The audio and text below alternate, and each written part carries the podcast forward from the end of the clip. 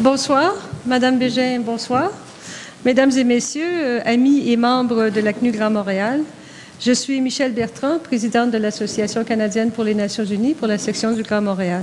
C'est un honneur pour moi que de vous saluer et de vous inviter et de vous souhaiter la bienvenue ce soir pour entendre une invitée aussi prestigieuse que Madame Bégin. Le thème de sa conférence nous interpelle tous car il rejoint bien les préoccupations de l'ONU pour la santé dans le monde. Il touche à plusieurs objectifs du millénaire pour le développement. Il s'agit de la santé pour tous et des conditions pour y arriver. Je n'aurai jamais la prétention de vous les exposer. Je laisserai à Mme Bégin le soin de le faire. La CNU Grand Montréal est une organisation non gouvernementale composée de bénévoles et indépendante des gouvernements, l'association bien entendu. Elle fait partie d'un réseau national et mondial représentatif de la société civile, partenaire de l'ONU. Notre mandat est de faire connaître l'ONU et ses organismes et d'encourager la prise de conscience des grands enjeux internationaux au sein de la population du Grand Montréal. Pour y arriver, nous avons besoin de l'appui de tous, de tous les membres et amis de la CNU Grand Montréal. Vous, en l'occurrence, ce soir. Je vous invite donc à renouveler votre adhésion à titre de membre ou à devenir membre et à nous faire part de vos intérêts. Nous aurons l'occasion d'échanger lors de l'Assemblée générale annuelle des membres le 7 juin prochain. Cette assemblée sera suivie d'une conférence publique prononcée par le secrétaire exécutif du secrétariat de la Convention de la diversité biologique, le Dr Ahmed Joglaf, qui parlera de 2010, année internationale de la biodiversité, les défis à relever et l'état de la biodiversité dans le monde. L'Assemblée générale et la conférence se tiendront dans le cadre du 16e Forum économique mondial des Amériques. Je tiens à remercier nos partenaires pour ce soir, la Faculté de sciences politiques et de droit et la chaire Raoul Dandurand en études stratégiques et diplomatiques de l'UCAM pour leur appui dans l'organisation et la diffusion de la conférence.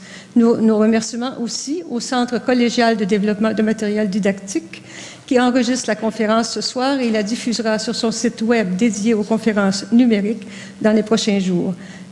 Cette euh, diffusion rejoint le réseau, le, réseau complet de l'éducation du Québec.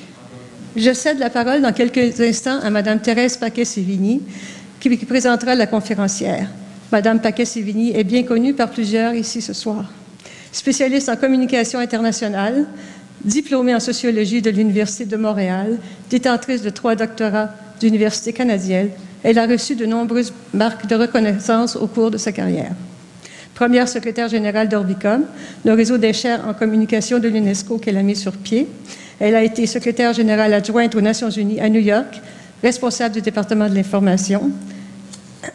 Pardon. Elle a occupé de nombreux postes dans le secteur privé et public. Elle connaît bien les organisations non gouvernementales et le défi que celles-ci doivent relever, et nous sommes heureux de profiter de ses conseils à titre de membre honoraire de la CNU Grand Montréal. Madame Paquet-Sévigny, je vous cède la parole. Bonne soirée à tous.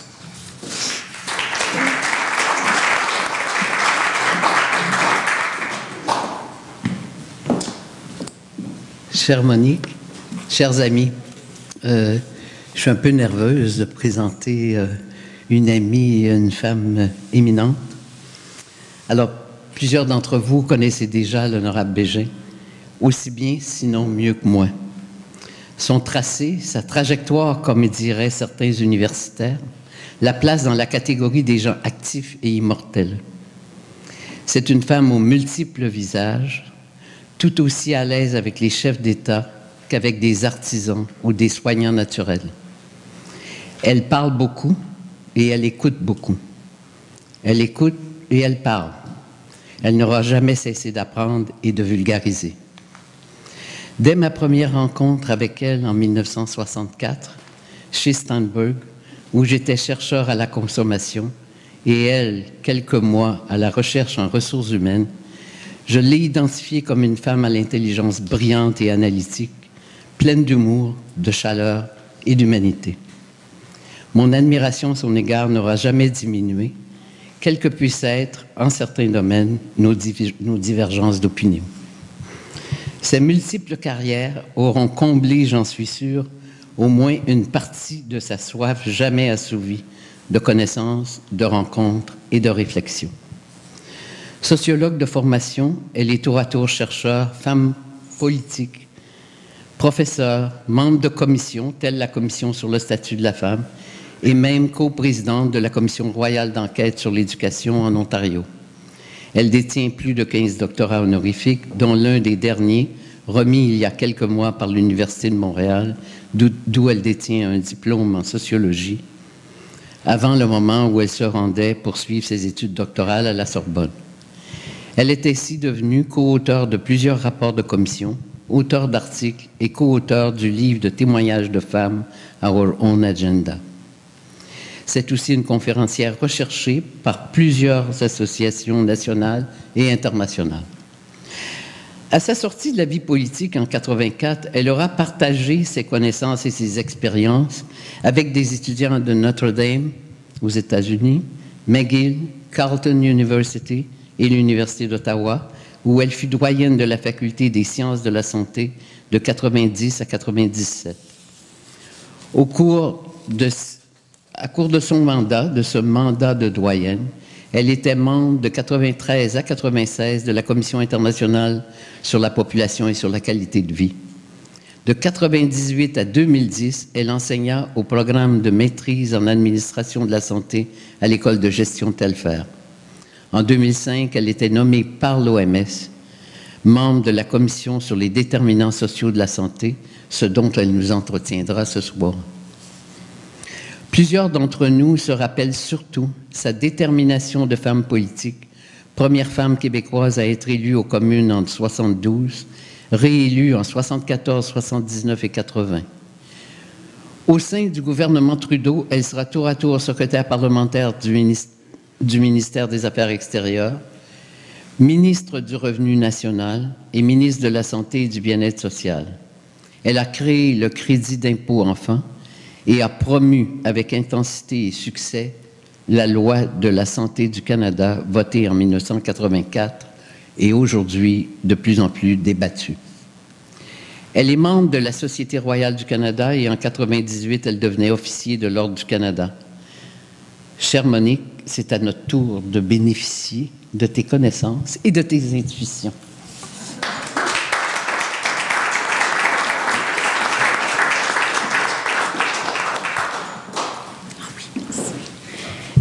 Beaucoup, Thérèse, de cette générosité. Et ça fait très étrange d'entendre une amie proche euh, parler de nous, surtout en termes euh, très euh, officiels et élogieux. On ne se reconnaît pas.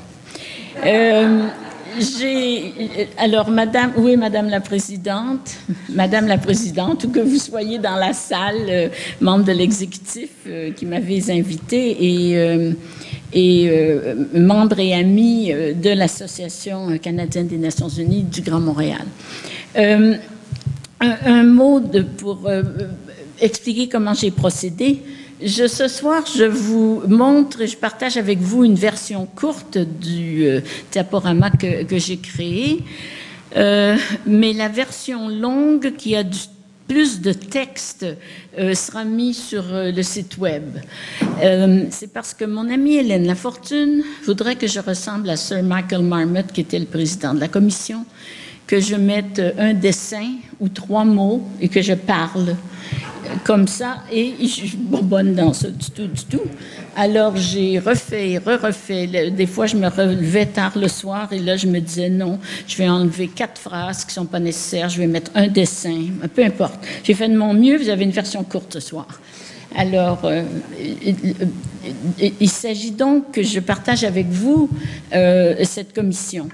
Euh, qui a été, entre parenthèses, un moment extrêmement heureux de ma vie. Ça a été euh, un, bijou. Nous étions bénévoles, les membres de la commission. Nous avons voyagé un peu partout dans le monde. Mais en quelques heures, le groupe était formé. Et on a eu une présidence extraordinaire et nous sommes vraiment devenus, c'est pas nécessaire dans la vie, mais c'est très agréable quand ça se passe, amis euh, pour la vie. Alors ça, c'est vraiment au cœur du problème. Et la commission a été créée par le précédent directeur général de l'OMS, qui est le docteur Lee, qui est mort un an après avoir créé la commission, je le dis parce que dans une immense bureaucratie comme celle de l'OMS, c'est pas évident que quelqu'un euh, ensuite était prêt à adopter l'orphelin. C'est quand même tout à fait spécial que d'avoir poussé à travers euh, l'Assemblée générale euh, des membres, des pays membres en 2004, l'idée des déterminants sociaux de la santé qui pour beaucoup a dû apparaître comme très très loin des intérêts directs de la santé, si je peux dire.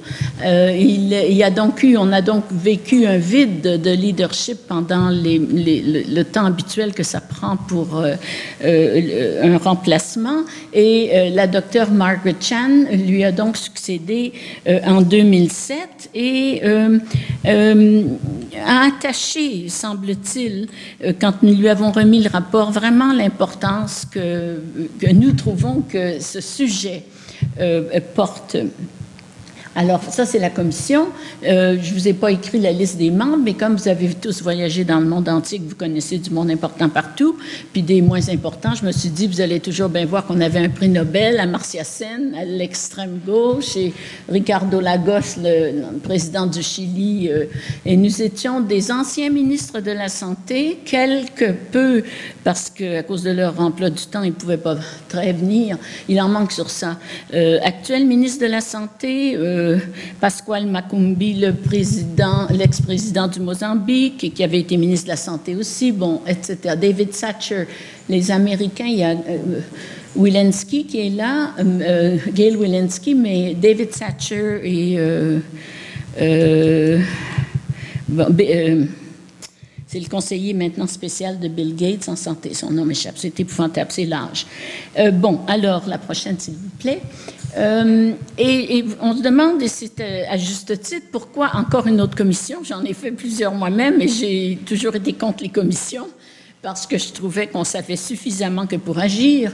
Et ici, c'est assez intéressant de voir le parcours. Alors, vous avez le rapport du millénaire, vous avez euh, le rapport, le fameux rapport Sachs, le premier, son deuxième qui est pas techniquement pour l'OMS, mais qui fait suite, et puis le nôtre euh, qui, a été déposé à la fin fin d'août 2008. Euh, euh, ça, je l'ai emprunté, je pense que c'est Tim Evans, qui est un Canadien d'origine, qui était jusqu'à récemment un des numéros 2 de l'OMS, qui l'a fait. En tout cas, c'est dans un de ses textes que je le lui ai emprunté. Alors, lui, il l'utilisait pour montrer que que les, il donnait un peu une. Nous avons reçu un document euh, remarquable historique sur euh, l'histoire des idéologies qui ont mené, si je peux dire, l'institution de l'OMS. Et c'est sûr que dans les années 80, euh, par exemple, l'OMS, alors l'OMS, le grand prêtre, le gourou de l'OMS a été le docteur Mahler, qui a été là le directeur général pendant des années et qui incarnait euh, la santé primaire, toutes les notions que nous représentons sous une version moderne, si je peux dire aujourd'hui, c'est-à-dire des causes autres que strictement la santé et la santé primaire communautaire comme point d'entrée. Mais ensuite, avec les années 80, et moi je l'ai vécu même au Conseil des ministres, la Milton Friedman et compagnie limitée, ce type d'idéologie du marché, de la, de la préséance et de l'importance du marché, ont balayé et ont, envahi euh, l'ensemble du travail des élites un peu partout. Moi, je l'ai vu au Canada, c'est sûr que l'OMS a fait la même chose. Ensuite, euh, elle a... Euh, elle a aussi, au point de vue organisationnel, je ne suis pas du tout une experte de l'OMS, euh, travaillé énormément par euh, gros silos alors, euh, la tuberculose, silo qui mène encore l'institution, si je comprends bien, et qui ne euh, traverse pas, il n'y a aucune euh, intersectorialité, rien du tout. Et si vous n'êtes pas dans cette maladie-là, vous n'existez pas. Et c'est une approche par maladie. Alors, ce sont des tas de, de défis qui se posent certainement à l'institution. nous autres, on a organisé notre travail autour de de ce qu'on a appelé knowledge networks, nos réseaux de, de, savoir. Il y a beaucoup, si vous prenez Santé Canada, euh, le ministère a une liste de 12 déterminants sociaux de la santé. Euh, il n'y a pas de chiffre parfait. Les déterminants sociaux de la santé, c'est ce qui est en dehors du système de santé en particulier et qui touche la santé. Alors, euh, alors euh, ça vous donne une idée. Et, euh, trois d'entre eux étaient, entre parenthèses, euh, menés, euh, deux étaient menés par des Canadiens qui ont fait un travail, ils étaient toutes des équipes internationales, qui ont fait un travail remarquable. La petite enfance, Clyde Hertzman de, UBC, le, dirigeait, on faisait le leadership et la mondialisation, c'était Ron Labonté et Ted Schrecker de mon université, qui ont fait un travail remarquable. Le, les, les systèmes de santé, dans la théorie, dans l'approche des déterminants sociaux de la santé, les systèmes de santé ne sont qu'un déterminant de la santé. Les, travaux des experts attribuent, parce que ça c'est pas du tout euh, prouvable scientifiquement, attribuent 25% de la santé d'une population à un système universel gratuit et de qualité d'assurance santé, si on peut dire. Mais ça ne devient qu'un seul déterminant de la santé. Et nous avons mis euh, priorité en santé publique ayant en tête l'institution qui aurait le plus à faire pour mettre notre rapport en œuvre, qui est l'OMS. Alors, les, c'est sûr que la, euh, qu'est-ce que je pourrais prendre? Ben, La tuberculose, ça serait malvenu, mais euh, la maladie X, qui est une, des grosses, euh, une des grosses entités à l'intérieur de l'OMS, n'est peut-être plus du tout ce qui devrait être une priorité au jour d'aujourd'hui. Alors, on a eu une équipe qui a travaillé sur les, on a travaillé avec, par exemple, euh, les milieux urbains, c'est une agence, je ne sais pas le statut légal exact, mais c'est un morceau de l'OMS qui est établi à Kobe au Japon et qui fait toutes les questions euh, de santé urbaine qui euh, menait euh, cette équipe internationale qui comportait d'autres gens, dont, entre parenthèses, des Canadiens. Bon, alors, et, et le, celle sur euh, les systèmes de santé, elle a été menée par des gens euh, d'Afrique du Sud, mais elle a été payée par, euh, euh, le CRDI. C'est comme ça en français, IDRC, CRDI. Euh, nos réunions, juste pour vous donner une idée, mais tout ça, vous verrez ça sur euh, ceux qui sont intéressés sur la version qui sera euh, sur le site web.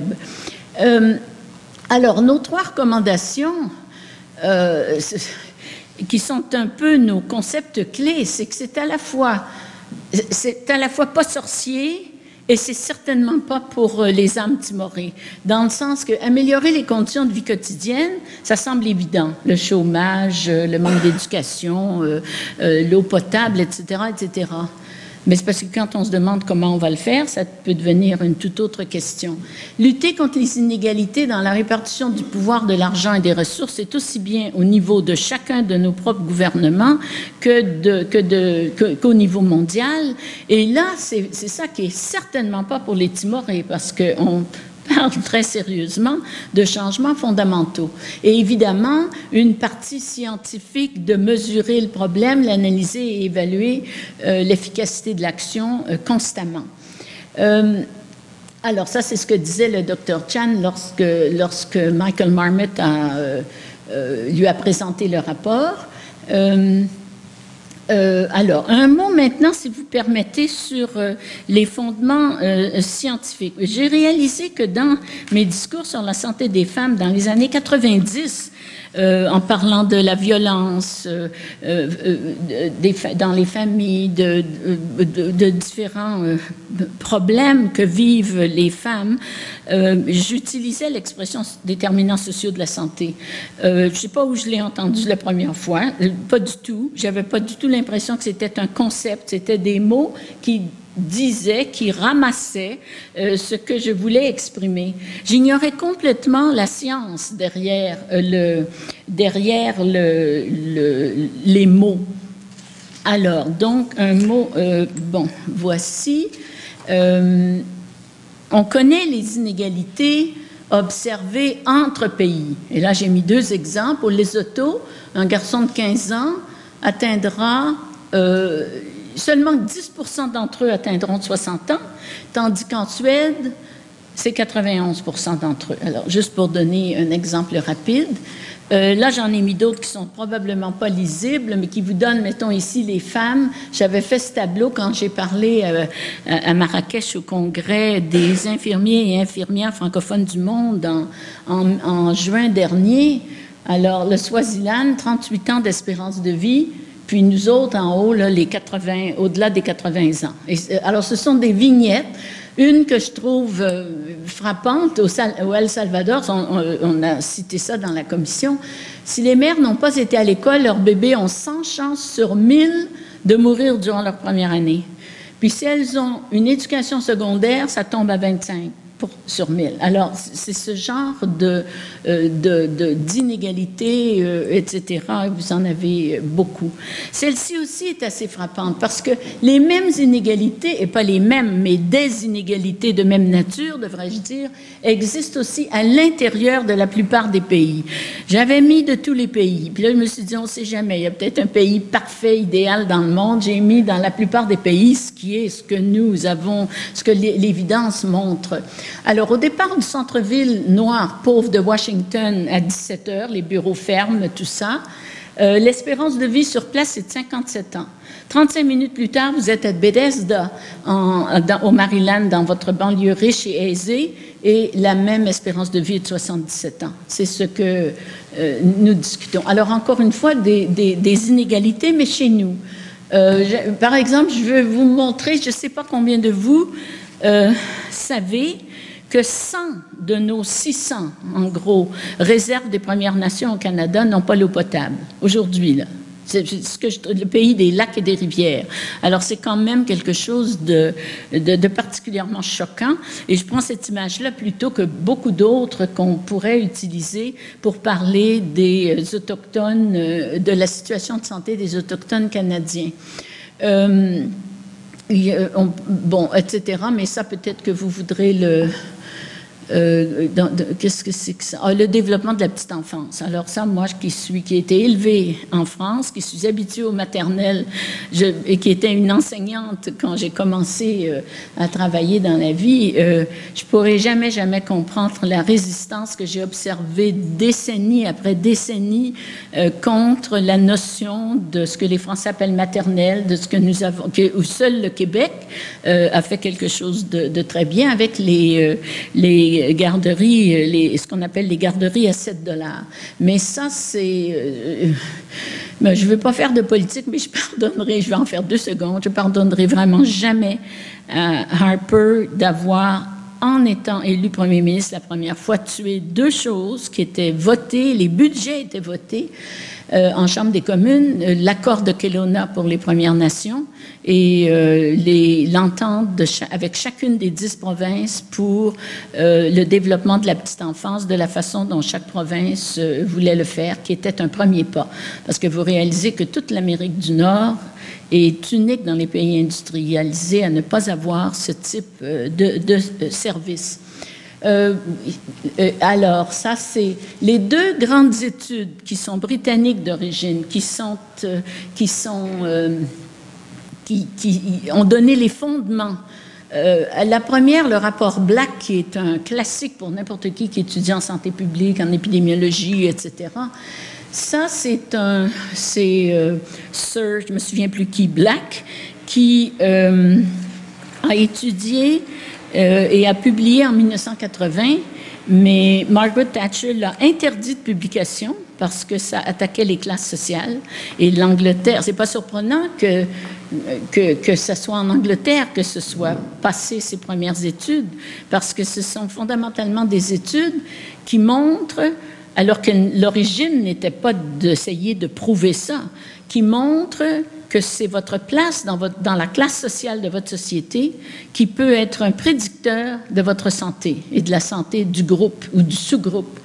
Alors, euh, le, le, Sir euh, Black, qui était médecin, a étudié, a fait son travail, lui, par étude de tous les dossiers médicaux euh, de l'Angleterre et a établi clairement qu'il et le, celle qui a repris, qui est Margaret Whitehead, que j'ai entendu plusieurs fois, euh, qui a repris le texte. Alors, Margaret Thatcher l'a interdit de publication en 1980 et finalement, elle a été, mais littéralement forcée, parce que c'était sorti euh, par les réseaux scientifiques en catimini, par photocopie, etc.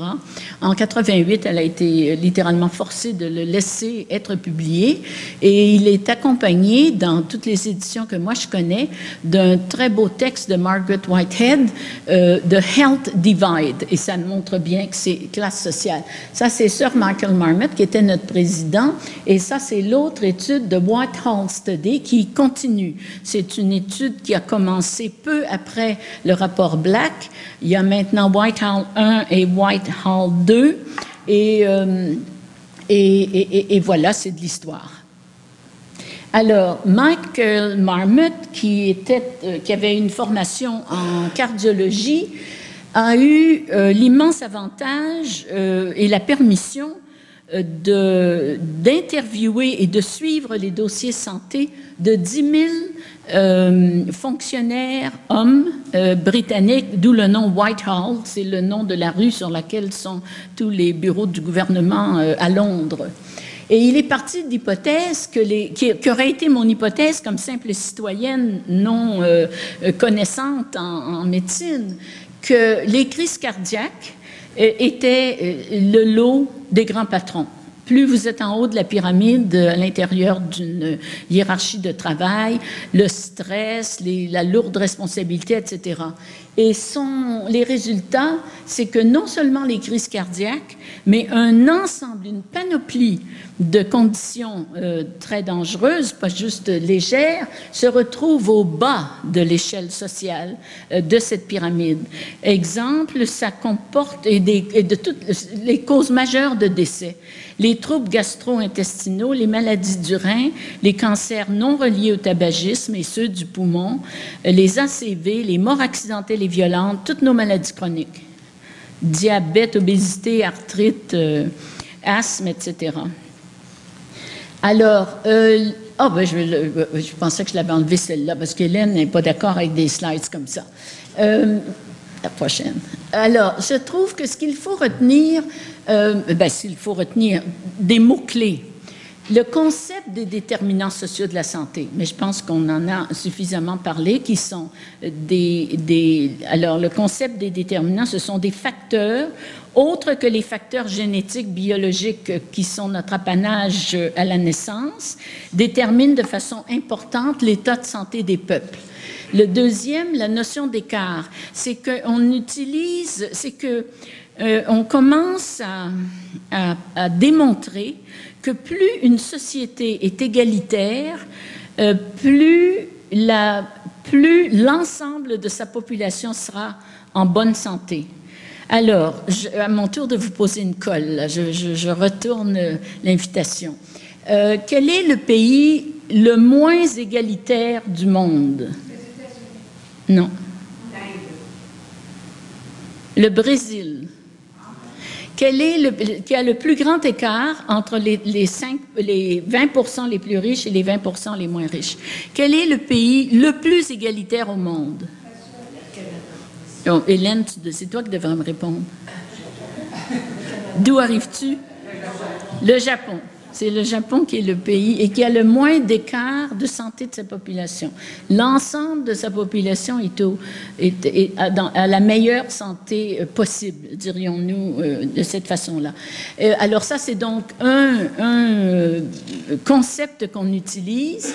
Et la théorie des gradients, la théorie des gradients, eh bien, c'est les classes sociales, chaque différente strate socio-économique, et elles prédisent l'état de santé des sous-groupes de toutes sociétés selon leur place dans euh, la hiérarchie. Alors ça, je, trouve que ça parle, ça parle tout seul, comme on dit. Je l'ai eu de, de Richard, du docteur Massé de santé publique à l'université. Maintenant, c'est des, les chiffres ramassés par nos CLSC. Euh, vous allez me dire, c'est vieux, ça a 10 ans, mais je veux dire, je suis certaine que ça n'a qu'augmenté, ça n'a certainement pas changé structurellement. Alors, on reconnaît l'île de Montréal. Nous sommes tous des Montréalais à un titre ou à un autre. Vous connaissez l'Ouest qui est riche. Vous connaissez l'Est, vous connaissez le Sud. ça vous donne tout de suite un portrait de la prévalence du diabète chez les femmes. Et c'est clairement classe socio-économique. Je veux dire, c'est une image, je trouve, qui, qui, parle, qui parle beaucoup et qui démontre que plus on se retrouve au bas de l'échelle sociale, moins on a accès à euh, une bonne qualité de vie, plus on est malade et plus on disparaît avant le temps. Euh, par exemple, si vous êtes un petit garçon né euh, au West Island, à Montréal-Ouest ou à Hampstead, il devrait avoir une espérance de vie à la naissance de 79 ans. Et à Hochelaga Maisonneuve, 68 ans, 6. Au centre-ville, 66 ans. Plus de 10 ans de moins d'espérance de vie à la naissance. Euh, encore une fois, uniquement pour les questions, pour les raisons de, de socio-économiques au sens large du mot, de classe sociale. Et il n'y a pas de raison euh, innée que la situation soit ainsi, pas du tout. C'est l'interaction des facteurs socio-économiques, culturels et politiques qui crée euh, l'inégalité sociale. Euh, j'ai choisi ce cadre conceptuel-là juste pour vous donner une idée. Je trouve qu'il est beaucoup plus facile d'accès. Ceux que nous avons dans le rapport, dont un que nous avons créé, c'est un peu tarabiscoté à visuellement saisir et ça prendrait beaucoup d'explications parce que on connaît le fait maintenant. Beaucoup euh, de choses sont documentées sur le fait du rôle des déterminants sociaux de la santé. Les chercheurs travaillent de plus en plus à essayer d'établir le cheminement, les pathways, les cheminements d'un d'une série de facteurs à une autre série. Si on appuie sur, si on agit dans l'éducation, est-ce que ça va faire boule de neige et par quel chemin, etc., etc. C'est sur ça que les gens travaillent et ils élaborent évidemment des cadres conceptuels euh, visuels euh, de plus en plus difficiles euh, à lire et à comprendre. et ben, moi, j'utilise celui-là qui montre bien euh, l'interaction, les, les, différents, si je peux dire, niveaux euh, d'interaction. Alors, si on se pose la question qui pour nous est fondamentale, nous avons fait un rapport euh, qui diverge de beaucoup et qui peut faire, qui peut même amener des plaintes ou des rires ou des, des critiques. Euh, je ne le sais pas, mais nous avons choisi de parler d'équité en santé. Nous avons choisi de parler d'une valeur et d'établir que on ne procédait pas euh, dans le vide et que l'action ne se passe pas si elle n'est pas enracinée dans des valeurs. Alors nous avons décidé de parler de, de, de non pas de l'égalité en santé, mais de l'équité, du besoin d'équité en santé. Et euh, l'équité peut être définie comme l'absence de différence. Alors les différences sont les inégalités qu'on peut démontrer euh, relativement facilement par euh, la recherche.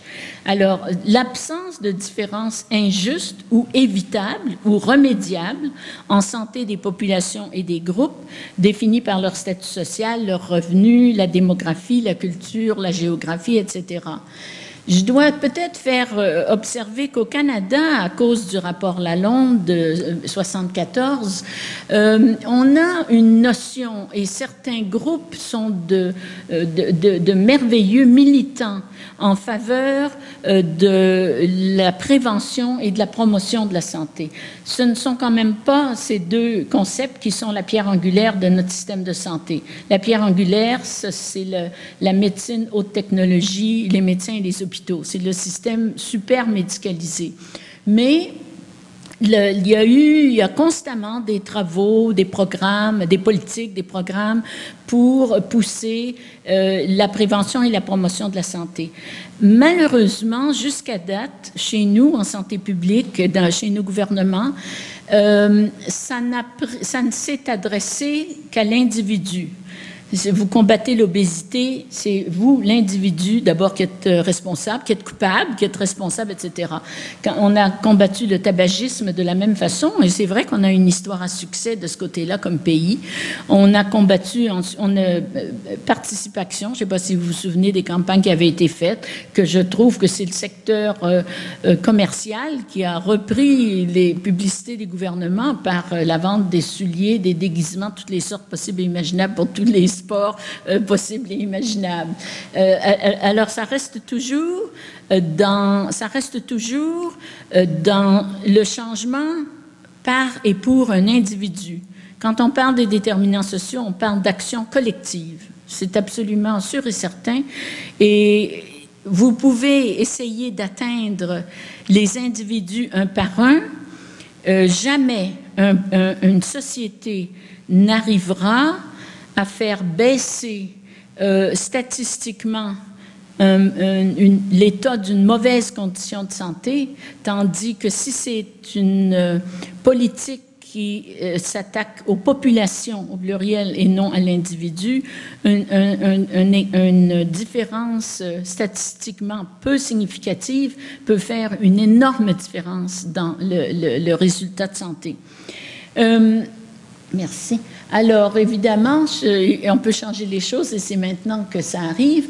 J'ai aussi emprunté cette euh, euh, diapo euh, à, un texte de l'OMS.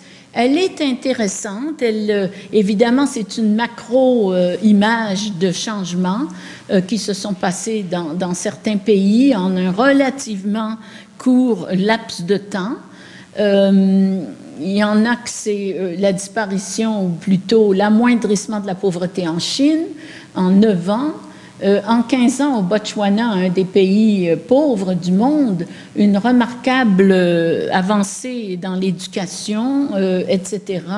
En, en, Afrique du Sud, l'eau potable qui double en 7 ans, l'espérance de vie au Sri Lanka qui s'améliore beaucoup. Alors, euh, euh, quelques recommandations. Alors, je ne peux pas, certainement pas facilement euh, le, résumer. en gros, alors nous, on a discuté, justement, c'était à notre réunion à la Nouvelle-Orléans, on a discuté entre nous, seulement les commissaires et Michael Marmot et une de, la toute petite équipe autour de lui euh, à Londres.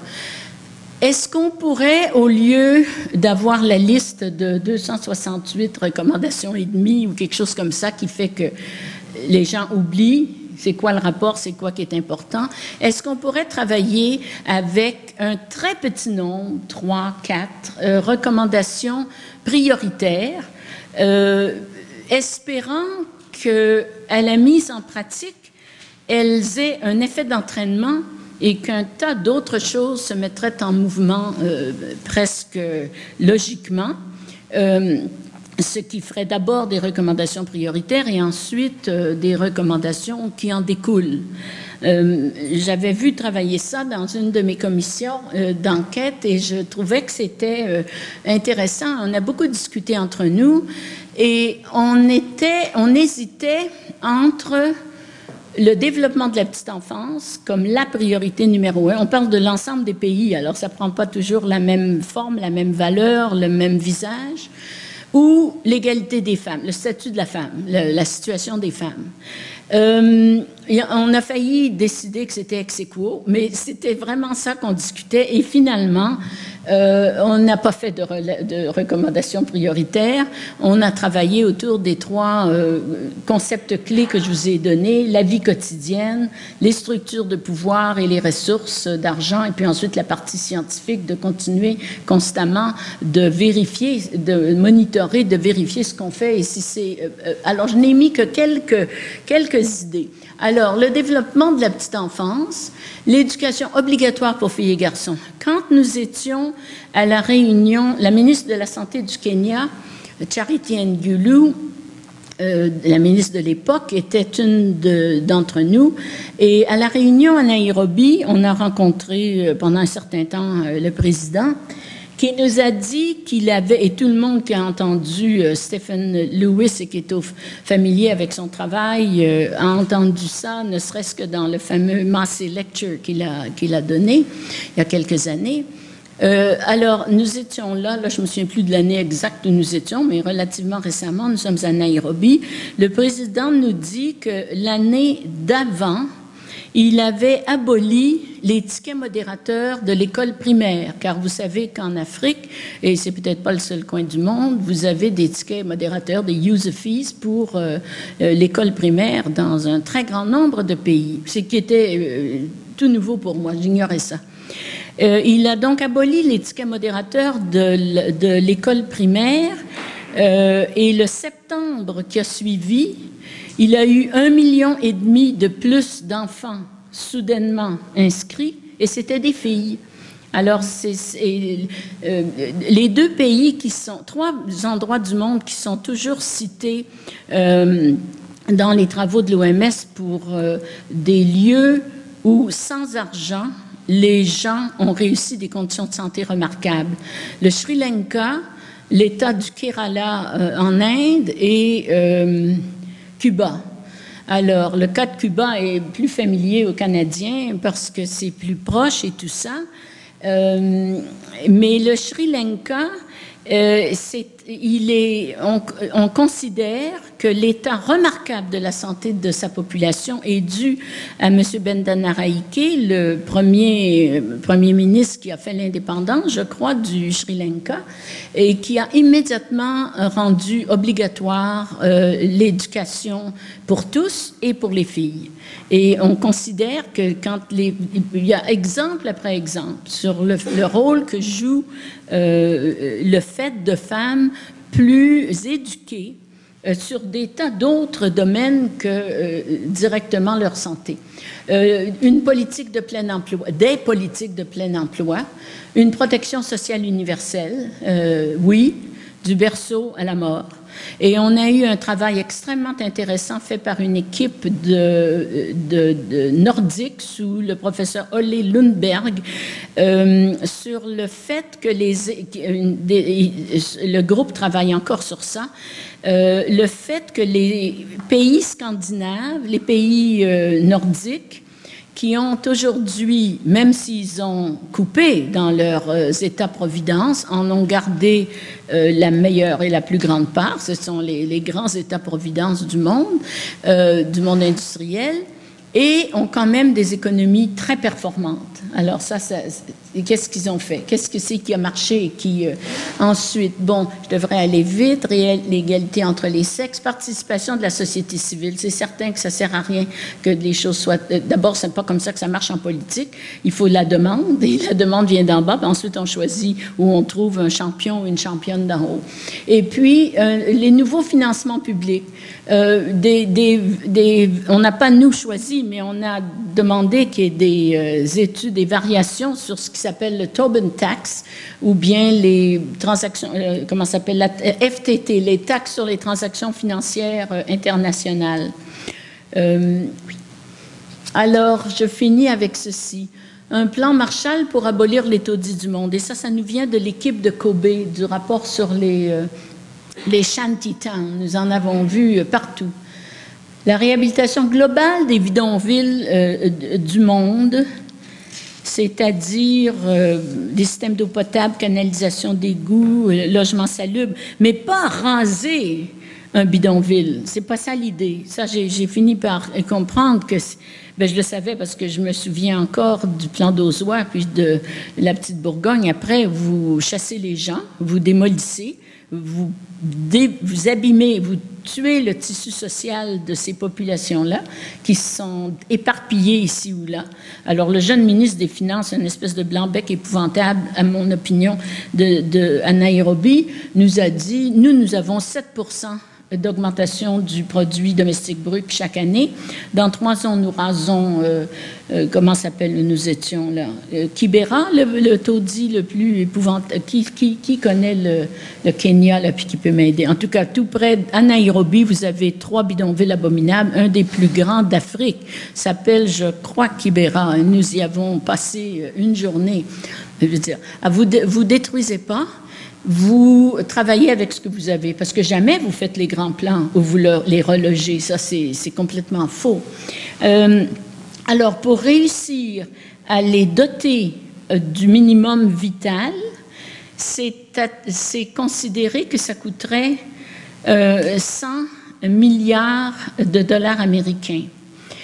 Et ce n'est que 2% des 5 billions, en anglais trillions, j'ai fait exprès de l'écrire parce que ce n'est pas les billions anglais, c'est les trillions, qui ont été très rapidement mobilisés, très, très rapidement mobilisés euh, par nos gouvernements, incluant la Chine, pour secourir, ça c'est moi qui ai écrit ça, nous n'avons pas utilisé ces mots-là dans le rapport, l'incompétence et la corruption dans les sauvetages de banques, GM, Chrysler, etc.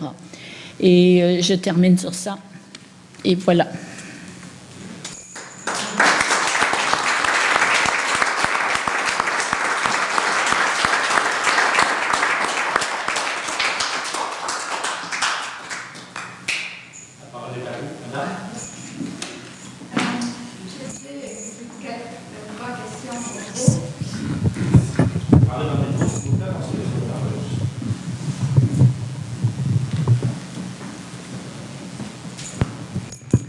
Oui, bonsoir. Merci beaucoup, Madame Bégin.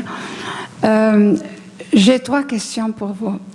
Euh, la première, est-ce que les compagnies pharmaceutiques ont réussi à euh, influencer l'OMS pour nous vendre le vaccin pour le H1N1, le, le, vaccin porcine, là, euh, ils ont fait des, milliards avec euh, ce vaccin que maintenant on nous dit n'était pas vraiment nécessaire.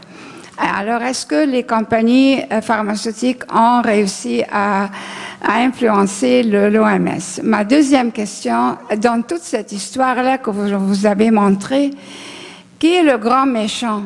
Est-ce qu'il y a une collusion entre les entreprises privées et les multinationales? Et les gouvernements qui ont abdiqué en faveur de ces, euh, multinationales. Et euh, à qui attribuer le, malheur des, privatisations. On est en train de privatiser notre système de soins de santé. Même ici au Canada, avec la tarification du budget de, de le, dernier budget est scandaleux. Alors, selon vous, est-ce que ça fait partie de l'universalité de, notre système de soins, de soins de santé canadien? Est-ce que c'est possible, cette tarification-là? Est-ce qu'elle est, euh, est-ce qu'elle est légitime? Euh, qu'est-ce qu'on fait là? Alors, la première question, vous savez très bien que je ne vous répondrai pas. Euh, D'abord parce que je ne le sais pas. Je veux dire, si les pharmaceutiques ont, euh, ont influencé l'OMS et comment et tout, je veux dire, j'attends que quelqu'un l'analyse, l'écrive et je le lirai, mais je ne le sais pas. On entend ça des fois. Mais je sais de sources sûres que quand le le japonais, je me souviens plus de son nom, je m'excuse, a été le directeur général de l'OMS, ce qui est tout de suite après, euh, euh, ou tout de suite avant Gros Harlem Brundtland. Là, je me souviens plus, euh, je m'excuse. Mais tous les pays, nos pays savent très bien euh, à quoi je réfère quand je dis le, le directeur euh, général qui venait du Japon. Il a été Écoutez, des pays comme les États-Unis euh, ont supplié le Canada de faire euh, front commun avec d'autres euh, pays pour s'en défaire au plus vite. Alors ça, c'est certain que cette personne-là a euh, favorisé grossièrement euh, les pharmaceutiques. Et, passé ce point-là, j'en sais pas plus. Euh, la deuxième question était la théorie du grand complot. Je, dis comme ça ce que vous, vous avez dit euh, dans d'autres mots. Euh, et vous, attendez, laissez-moi me souvenir sur quoi vous aviez fait porter le, euh, vous me rendez pas service à mon âge avancé avec trois questions dont il faut que je me souvienne. Euh, Aidez-moi. La, troisième, c'est sur euh, les tickets modérateurs du Québec. Je vais en parler dans une minute. La deuxième, oui, c'est ça. J'ai appelé ça le grand complot. Moi, je ne crois pas beaucoup dans la théorie du grand complot de façon générale, euh, de la grande conspiration. Mais si vous y réfléchissez deux minutes, d'abord, c'est nous qui élisons les gouvernements, c'est personne d'autre. Euh, nous adorons les coupures d'impôts. Nous adorons les coupures d'impôts un peu plus. euh, euh, nous voulons des coupures d'impôts, quel que soit le gouvernement. Alors ça, à petite échelle, c'est exactement ce qui se passe à la très grande échelle internationale, qui est des collusions, j'en suis absolument certaine. Je veux dire, je veux dire, et Quand je pense à ça, je deviens marxiste, ça c'est sûr et certain, parce que c'est fondamentalement l'essence du capitalisme que on remet en cause. Je veux dire, dans une, il me semble qu'on remet en, question de façon profonde l'essence du capitalisme, qui est de nous faire consommer et de nous faire dépenser plus et d'inventer les besoins, etc., etc. Et à l'autre bout, la machine qui fait ça, qui s'appelle le secteur privé, elle, l'essence du secteur privé, c'est de faire des profits de plus en plus euh, énormes. Et des modèles euh, de création de richesse du monde, j'ai toujours compris que bien que très imparfait, et nous en vivons les pires horreurs en ce moment, c'est le système capitaliste qui a aussi produit le plus de richesse. C'est un fait. Alors, c'est de la redistribution de cette richesse. Ça s'en va one way. L'écart est en train de- de- de- d'agrandir. Est-ce que vous allez refuser votre coupure de- d'impôts? Est-ce que si vous avez des coupures de taxes la prochaine fois, c'est nous autres. Est-ce que les corporations payent leur part des impôts? C'est ça la question. Écoutez, moi, je suis biaisée. J'étais la, la ministre la plus dépensière aux yeux de tout le monde. J'avais le plus gros budget à l'époque du gouvernement fédéral. J'avais 25% du budget de l'État. Alors moi, j'ai toujours, toujours, toujours eu un, préjugé naturel, euh, comme quoi les très nombreuses, euh, les très nombreux bénéfices euh, fiscaux de toutes sortes dont bénéficiait l'entreprise, que j'en ai vu des nouveaux euh, apparaître régulièrement. J'ai jamais, jamais, jamais eu la preuve qu'ils créaient de l'emploi parce que c'était toujours vendu euh, au, Conseil des ministres sous la justification que c'était pour créer plus d'emplois. Moi, je n'ai jamais eu cette preuve-là. Mais je veux dire, je ne pouvais pas faire toutes les batailles, j'avais assez des miennes, mais je l'ai toujours dit à haute voix et posé la question plus d'une fois, euh, ce qui ne m'a pas rendu très populaire. Mais alors, euh, alors euh, je ne peux pas vous répondre, je ne suis pas une experte de ce domaine-là, mais mon préjugé est que d'énormes parts de notre budget fédéral, qui est celui que je connais, vont pour aider l'entreprise, qui va toujours ensuite, à haute voix dans la rhétorique officielle, euh, dire que le gouvernement se mêle de tout et qu'il faut moins de gouvernement. Alors, je, je, je, je doute. Euh, votre troisième question, le, euh, en autant que je connaisse euh, euh, ma loi, le, le 25 dollars par visite médicale, qu'il soit exigé avant, pendant ou après la visite, est un clair ticket modérateur qui est contre la loi de la santé du Canada. Est-ce que le gouvernement fédéral va appliquer la loi de la santé du Canada? C'est la question. Ben, posez-moi plus de. Là, je parle des déterminants sociaux aujourd'hui. Une question, Ah, une question, non, non pas, pas trois à la fois. Euh, vous avez mentionné comme façon de remédier à, à cet écart de santé, mais il y avait plusieurs facteurs, dont un, c'était la petite enfance, que, très bien. L'autre, l'éducation obligatoire filles et garçons, très bien. L'autre, vous avez mentionné plein emploi. Comment, comment pensez-vous que ça puisse se, faire? C'est, ça, c'est merveilleux, tout le monde en rêve, mais comment, quels sont les moyens d'arriver au plein emploi? Moi, je ne parle pas du Canada, là, je ne parle pas, je parle des pays en voie de développement, l'Algérie. Comment pensez-vous que ça peut arriver? Ça serait merveilleux. Est-ce que vous avez arrivé avec des... Bon, je vous pose la question. euh, Quels sont les Ben- moyens pour arriver à ce plein emploi? Euh, Louise, nous faisions un rapport qui devait inclure et, et, euh, et euh, intéresser euh, des pays fort divers dans l'éventail de, de développement. De- alors, moi, je me suis employée constamment à ce que nos recommandations euh, euh, ne puissent pas être mises de côté par les pays riches dont nous sommes, parce que c'est ce qui est arrivé Mais- mais en excusez-moi, mais Est-ce que 1978. c'est pas tout ce que les pays rêvent, le plein emploi? Non, non, c'est tous les la masse des économistes, euh, tant soit peu euh, de bon ton, je vais dire ça comme ça, euh, considèrent ça une utopie idiote que de vouloir le plein emploi. Je veux dire, je, je l'ai lu je ne sais combien de fois.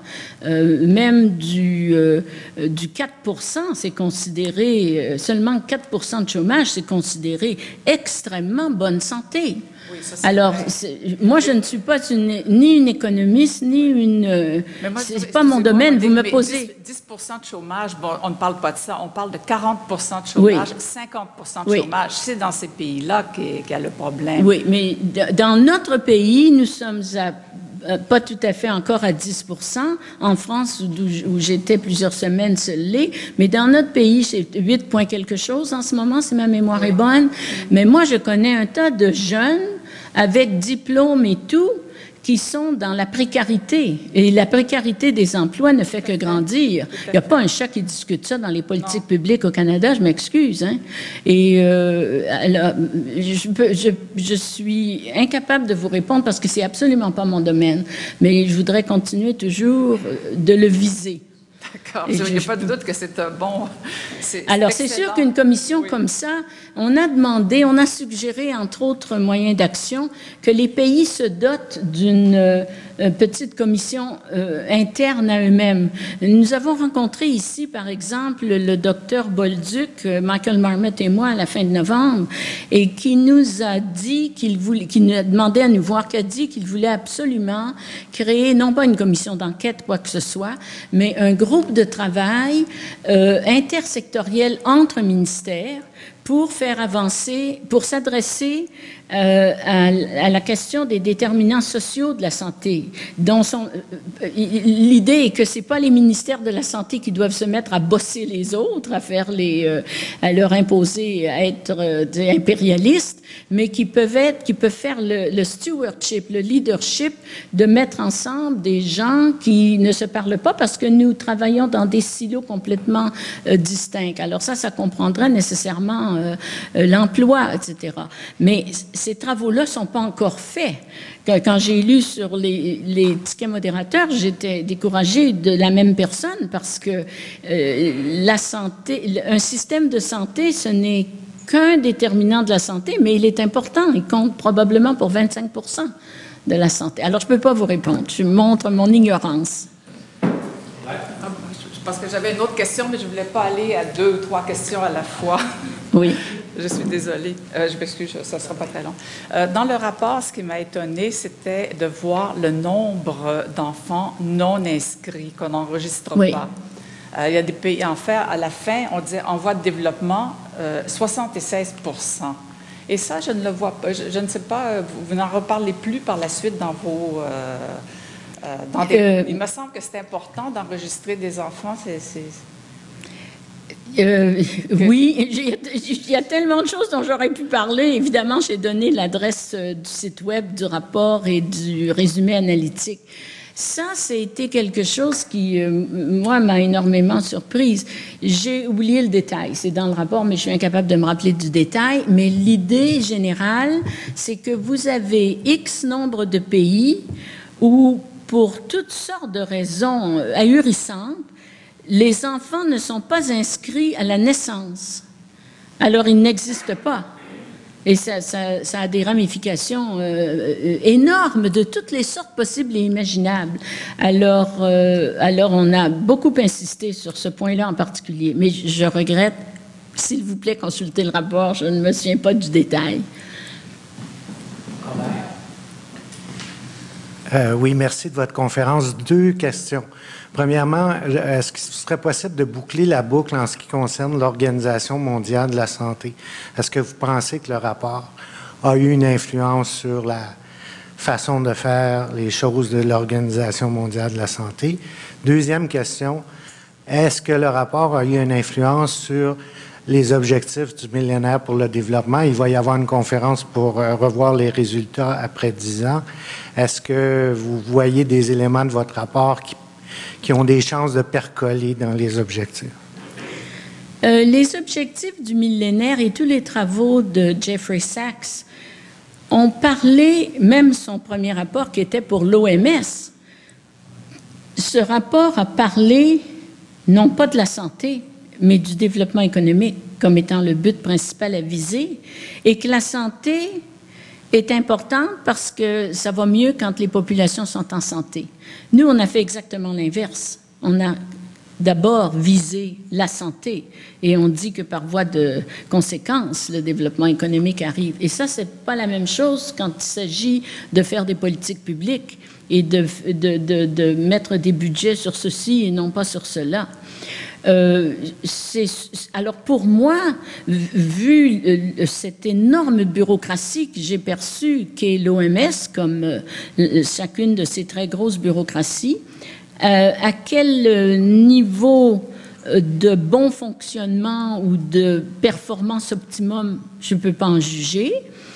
c'est extrêmement politisé, c'est presque décourageant de voir ça un peu de l'extérieur. Euh, Madame Chan, le docteur Chan a accepté notre rapport et euh, a créé une équipe dont la tâche est de travailler l'équité. Mais jusqu'à quel point est-ce que ça va euh, changer le type d'organisation même de la structure de l'OMS, la structure intérieure? C'est comme une commission royale. Le jour où vous déposez votre rapport, vous n'existez plus et que quelqu'un le ramasse si possible parce qu'il n'y a pas de continuité euh, structurelle. Alors, je ne peux pas vous répondre, mais dans tous les coins du monde, on a toujours, toujours travaillé avec les bureaux régionaux de, l'OMS.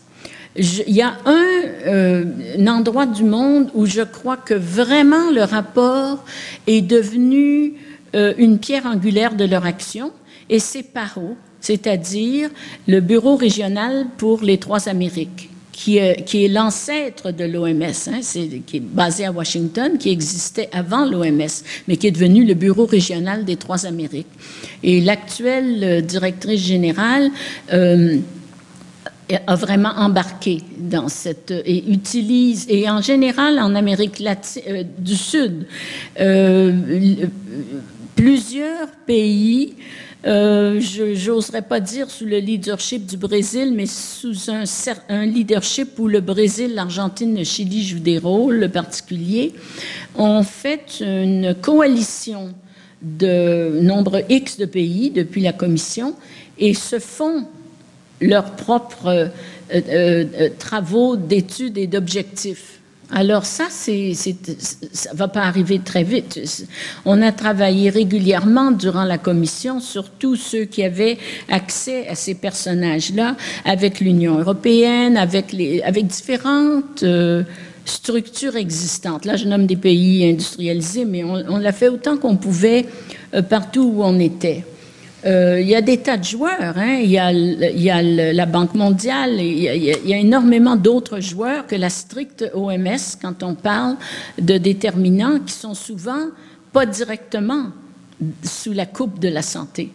Alors, euh, euh on pense qu'on voit certains pays s'intéresser à adopter à leur façon euh, par exemple, l'Angleterre vient de Michael Marmot. Le premier ministre Brown a annoncé en novembre 2008, donc peu après notre rapport, euh, qu'il avait créé une petite équipe euh, sous le, leadership de Michael Marmot pour étudier toutes les politiques britanniques du gouvernement britannique en matière de déterminants et donner des objectifs, etc. Le rapport vient d'être euh, publié, là, vient d'être présenté. Alors, c'est ce genre d'exercice invisible, euh, invisible du grand public, mais très important, qui doit avoir lieu. Au Canada, il n'existe pas. Euh, J'étais très encouragée, nous étions très encouragés parce que, et peut-être le docteur Bolduc avance-t-il sur ce, ce, domaine, je ne le sais pas. Euh, et puis évidemment, chez nous, c'est les dix provinces, les trois territoires. C'est comme pas évident d'où ça partirait. Mais euh, par exemple, le logement social, c'est évident que la Société centrale d'hypothèque et de logement devrait faire quelque chose qu'elle ne fait pas. Il y a, des trous. Euh, la situation des, aborigènes au Canada, c'est évident que le, le, fédéral est vraiment en manque. Euh, moi, l'affaire des sans réserves qui n'ont pas d'eau potable, pour moi, c'est un tel scandale. Euh, et euh, on me dit que c'est en négociation avec les provinces, mais ça fait plusieurs années. Alors ça, je trouve que c'est des choses non acceptables, mais vous verrez jamais ça dans la plateforme d'une élection. Ce pas des sujets qui vont atteindre les masses dans ce sens-là. Ça ne sera pas discuté. Je, des fois, je suis bien découragée, mais je sais que le changement social vient par la base. Le changement social ne vient à peu près jamais d'en haut. Le changement social vient par la base. Euh, il y a énormément de, de, de groupes, de regroupements euh, à Toronto, dans le sud de l'Ontario, euh, contre la pauvreté. McGuinty a dit à quelques reprises qu'il voulait s'engager dans le domaine, mais en même temps, il faut qu'il combatte un déficit. Alors, euh, je ne sais pas ce qui se passe, mais c'est certain qu'au niveau de, la pauvreté des enfants, des familles au Canada, c'est inacceptable. On avait une grande histoire à succès au Canada, c'était la pauvreté des personnes âgées. Et je dois dire que j'en étais très fière. Et nous avons sorti, euh, au début des années 80, nous avons réussi à sortir la grande majorité des personnes âgées de la pauvreté. Et depuis dix ans, c'est retombé. C'est une de nos histoires citées ailleurs.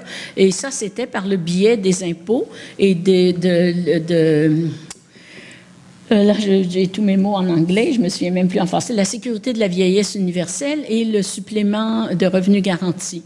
Alors, elle n'est plus universelle, mais le supplément garanti existe. Je ne sais pas si vous êtes au courant, mais le Congrès du travail du Canada et euh, une série d'autres euh, acteurs sociaux, mais sous le vraiment c'est eux qui ont parti euh, le dossier, sont en train d'exiger une révision de l'ensemble des pensions privées et publiques, que ce soit le régime des rentes, etc.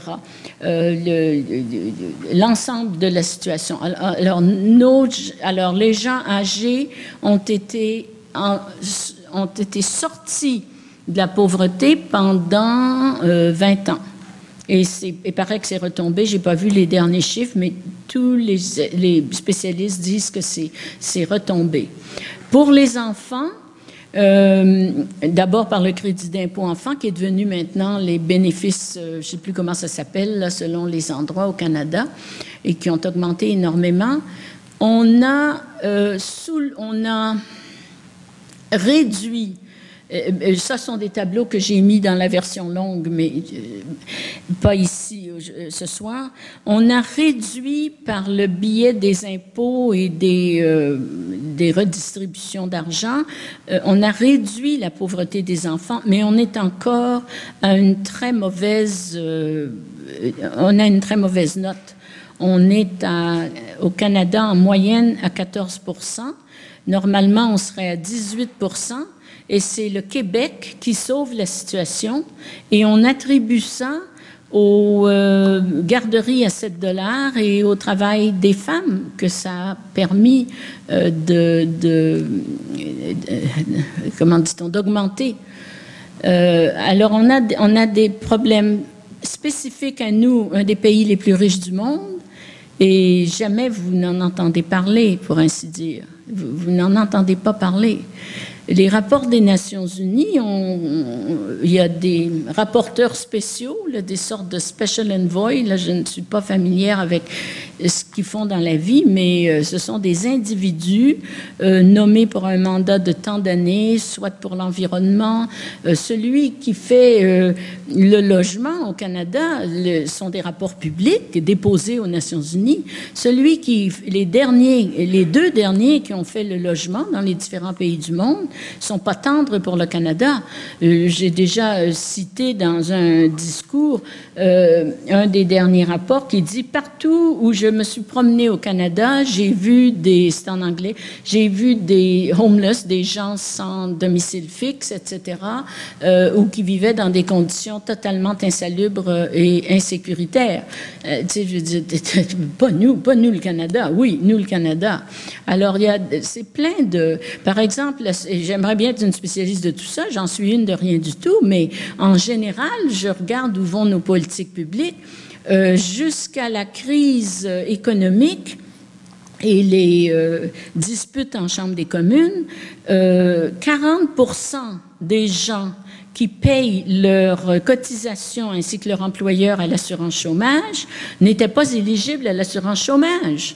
Mais ça, ça se peut pas. Je veux dire, c'est complètement. Il y en a encore un très grand pourcentage, malgré les quelques améliorations apportées, qui n'ont pas accès à l'assurance chômage.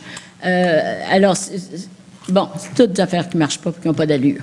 Mais il faut que ça vienne de la base et il faut que ça soit perçu par le haut. Il faut trouver un ou des champions en haut, parce que c'est comme ça que ça marche. Et il faut surtout et ça, c'est tellement dur à exiger ça des groupes de, de la base n'importe où. Il faut qu'il y ait une continuité dans l'action. Parce qu'autrement, c'est très simple. Je l'ai vu, je, l'ai vécu, si je peux dire, quand j'étais l'objet de pression de ceci ou de cela.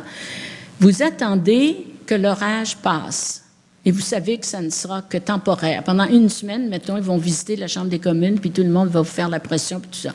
Puis vous allez recevoir des pétitions, puis tout ça. C'est un orage. Il va passer. Alors, c'est affreux à dire, mais c'est comme ça que ça marche, puis il faut savoir comment ça marche. Bon, je m'excuse. Bon, j'ai plus rien. Non, je suis sûr que non. Oui. Ah. Oui, euh, je voudrais euh, parler de l'OMS et dénoncer la situation absolument euh, scandaleuse de l'OMS par rapport à l'Agence internationale de l'énergie atomique. peu de gens savent que en 1959, au Conseil de sécurité de l'ONU, a été euh, passé un accord qui stipule que euh, l'Agence internationale de l'énergie atomique euh, a la préséance sur l'OMS pour parler des conséquences médicales de, de, tout ce qui concerne les activités nucléaires, civiles et militaires. Et ça, c'est absolument inacceptable parce que ça a eu comme conséquence par exemple, en particulier, que le, bilan officiel de l'OMS sur Tchernobyl, c'est 50 morts, alors qu'en réalité, il va y en avoir des centaines de milliers à long terme. Alors je pense qu'il faut vraiment absolument dénoncer cet accord. D'ailleurs, beaucoup de, gens euh, autour de la planète essaient de le, de le dénoncent et essaient de faire en sorte que les choses changent. Ceci a pour conséquence en particulier que euh, en Biélorussie, qui est le pays qui été le qu'on appelle ça le Bélarus, disons à l'ONU. Euh, c'est le pays qui a été le plus touché par euh, la catastrophe de, Tchernobyl. une très grande partie du territoire du Bélarus est complètement radioactif pour des millénaires, et la conséquence est qu'il faudrait déplacer une grande partie de la population. Mais étant donné que le problème de cette population n'est pas reconnu par l'ONU, non, par conséquent, aucune instance ne s'occupe de, de, ces gens et c'est absolument scandaleux parce que les, les problèmes sont gravissimes. C'est nouveau pour moi, là, j'ai... Oui, alors vous, vous, pouvez, vous, vous, trouverez ça sur Internet, accord euh, AIEA OMS de 1959, vous allez trouver ça, vous allez trouver l'historique et, toutes les conséquences, et c'est absolument euh, intolérable. Mais les médias qui sont, de plus, qui sont quand même extrêmement euh, actifs et qui font des fois de l'investigation ont déjà dû dénoncer ça, non? En tout cas, moi, je, j'écoute, c'est nouveau ça pour moi. Ça va. Euh, j'avais une petite question. Bien sûr, je reviens au rapport. Euh, ayant présidé le conseil d'administration d'un hôpital universitaire pendant plusieurs années, un des sujets que vous abordez comme euh, aidant euh, est la prévention et la promotion de la santé. Et vous savez que, euh, enfin, c'est au cœur du débat pour euh, alléger le fardeau médical dans les hôpitaux. Parce que si on réussit vraiment à sensibiliser la population, euh, on va probablement éviter mm-hmm. beaucoup de, de, trafic dans les, les, les salles d'urgence et ailleurs. Donc, euh, je me demandais, euh, vous, à titre, si vous étiez ministre de la Santé du Canada, qu'est-ce que vous feriez aujourd'hui? Parce que, dans le fond, actuellement, ce sont des initiatives, euh, soit par organismes publics, soit par... J'ai déjà appelé le Canada le pays des projets pilotes. Et c'était sur ça. Oui.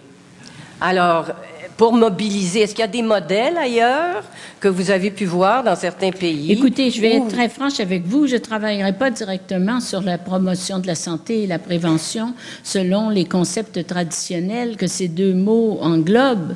Je, je voudrais euh, convaincre mon premier ministre de créer un comité spécial du cabinet qu'il présiderait lui-même, pour de vrai, euh, intersectoriel, entre cinq ou six des ministères clés pour les causes des causes qui sont collectives et non pas individuelles, qui des fois vont se manifester chez des individus, bien sûr, comme euh, la pauvreté ou mm-hmm. comme euh, le problème de drop-out à tel endroit ou des, des, inner city schools et tout ça, ou de, euh, bon, de quoi que ce soit qui a rapport avec le logement social, etc. Et, et je ne me mettrai pas de l'avant comme ministre de la Santé, surtout pas.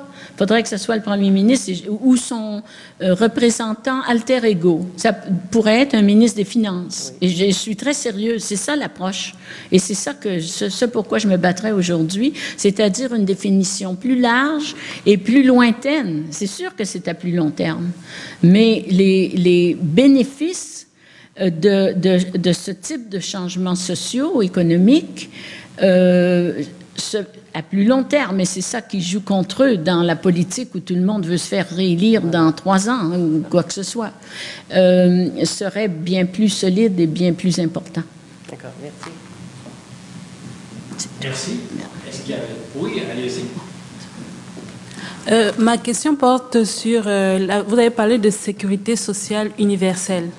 J'aimerais savoir si on tient compte ou si on prend en compte la situation des personnes en en situation illégale ou en situation irrégulière sur le territoire. Est-ce qu'on pense aussi à eux, puisque vous avez dit qu'il est important de penser à la population générale et non à des individus si on veut atteindre vraiment... Euh, Moi, je, siège depuis presque dix ans sur un petit euh, centre international de recherche appliquée sur ces questions-là, exactement. Et on a eu, entre autres, un contrat avec euh, la ville de Genève euh, sur la situation des illégaux, euh, des réfugiés, etc., non inscrits, etc., etc. Pour euh, ce qui n'est pas évident comme accès, pour, comment faites-vous pour trouver les gens? on avait énormément de jeunes étudiants en doctorat ou post-doctorat qui étaient des jeunes, etc., et qui ont déniché un très grand nombre de gens à qui on a, qu'ils ont pu interviewer, etc. Euh, et notre rapport était stupéfiant et la ville de Genève en a été euh, ahurie. Il s'agissait d'accessibilité à tous les sens du mot euh, aux services sociaux et aux services de santé. Là, c'est une seule ville. On a essayé de le, reproduire ailleurs. Euh, on, travaille, on a besoin de contrats, alors on n'a pas euh, trouvé. Mais tous nos travaux sont sur ces questions-là. Et c'est sûr que c'est extrêmement sérieux. On y touche dans le rapport à différents endroits. Euh, il y avait une chose que vous avez dite qui me, qui je voulais vous répondre à un point précis. On avait euh, une des commissaires était Ndioro Ndiaye je l'avais connue quand elle était ministre au Sénégal de la famille des affaires sociales euh, et de la femme. Euh, et elle elle a été tout le temps elle vient de finir son mandat la numéro 2 de IOM. Alors, euh, l'Organisation internationale de la migration ou des migrations, je ne sais pas trop comment, quel est le nom exact, qui est de la famille euh, des Nations Unies. Alors, elle nous a constamment euh, euh, tenus en éveil sur ces, les questions, parce que c'est des questions extrêmement graves au jour d'aujourd'hui. Le nombre de, de mouvements de migrants, de réfugiés et tout, et, c'est des proportions absolument euh, effrayantes. Mais j'essaye, pourtant, je m'excuse, vous avez évoqué quelque chose qui m'échappe en ce moment, je ne peux pas en ajouter, mais oui, on y a pensé, et vous allez le trouver régulièrement au fil, euh, au fil de, nos travaux. Est-ce que je peux peut-être finir avec quelque chose sur les euh, aborigènes canadiens chez nous? Euh, nous, on a un très, très beau texte. Le, groupe de travail sur l'exclusion sociale est vraiment très beau et très, très bien fait avec une finesse remarquable, une sensibilité remarquable. Euh, et nous pensions, évidemment, nous avions pris pour acquis que les, la question des autochtones, des peuples autochtones un peu partout dans le monde, tomberait, si je peux dire, sous le, le thème de l'exclusion sociale. Et avec euh, mon ami d'Australie, euh, nous, nous avons... euh, nous, avons créé au Canada, le Canada a créé un groupe, l'Agence de santé publique de soutien à la commission qui s'est réunie régulièrement et qui se réunit encore. Euh, et on, euh, on s'est assuré qu'il y avait des, euh, des Premières Nations euh, nommées sur le petit groupe. Et on est venu avec l'idée, Franz Baum d'Australie, qui était ma collègue de là et moi-même, à vouloir créer une petite équipe aborigène internationale. Il y en a qui voulaient ici, au gouvernement fédéral, mettons que ça soit avec le Mexique et tout ça. Mais nous deux, on se disait, euh, non, on va prendre trois pays qui ont la même, le même passé colonial, le même type de, de statut socio-économique, industriel, etc. Le Canada, l'Australie et la Nouvelle-Zélande. Et on a, dont, euh, je sais pas jusqu'à, on a eu même organisé des réunions internationales entre eux et tout. Ils ont fait leurs recommandations et tout. Mais je veux d'abord, l'état des choses, c'est que la Nouvelle-Zélande euh, gagne le premier prix avec euh, la situation des Maoris. C'est tout à fait aucun rapport avec nous. L'Australie, c'est une horreur sans nom. Et le Canada est à mi-chemin, en gros, pour donner, des points, un bulletin. Mais ce qui m'a euh, stupéfié et fasciné, c'est que mes amis euh, canadiens, aborigènes avec qui je travaillais, euh, ont dit il est absolument pas question qu'on soit dans l'exclusion sociale. Nous autres, on n'est pas un cas d'exclusion sociale. On est un cas de, il faut que je parle en anglais, c'est toujours en anglais, self-determination, autodétermination. Alors moi, je disais, mais oui, mais trouve-moi un autre mot, parce que autodétermination, c'est un mot super politique, super chargé politiquement. Ça, ça va barrer les discussions. On ne pourra même pas aller euh, au bout de la salle avec ça. Non, non, non, non, c'est autodétermination, autodétermination. Et maintenant, quand j'utilise le mot, je dis des initiatives d'autodétermination parce que comme ancienne politicienne fédérale, je suis certaine que le mot résonne comme voulant dire un troisième niveau de gouvernement, je sais pas quoi, etc., etc. Tout le monde euh, se panique et c'est tout. Mais on a eu euh, le bénéfice de recherches qui continuent en ce moment, entre autres par deux chercheurs clés, Chandler et Lalonde. Demandez-moi plus les détails, vous trouverez ça dans le rapport, ou bien juste de faire Chandler et Lalonde sur, euh, sur Google. Alors, ils, ont travaillé avec les communautés, les réserves de la Colombie-Britannique et ils sont maintenant au Manitoba. Et quand une, et ça a été euh, reproduit plus d'une fois, comme, euh, comme euh, voyons, comme recherche. Quand une réserve, une communauté autochtone a cinq ou plus facteurs de ce qu'ils appellent, eux, identité culturelle et qu'ils mettent dans un cadre général d'autodétermination locale, si je peux dire. Exemple, c'est la réserve elle-même qui, d'une façon ou d'une autre, gère réellement l'aréna.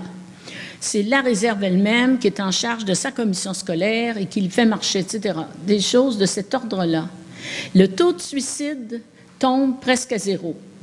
Et c'est, vous savez, comme le suicide chez les jeunes, en particulier dans les réserves des Premières Nations ou chez les Inuits, c'est une horreur, c'est quelque chose de, terrible et de très dramatique. Alors, quand les gens prennent charge de leurs euh, activités XYZ, quelque chose se passe, quelque chose de très positif. Alors, je finis avec ça.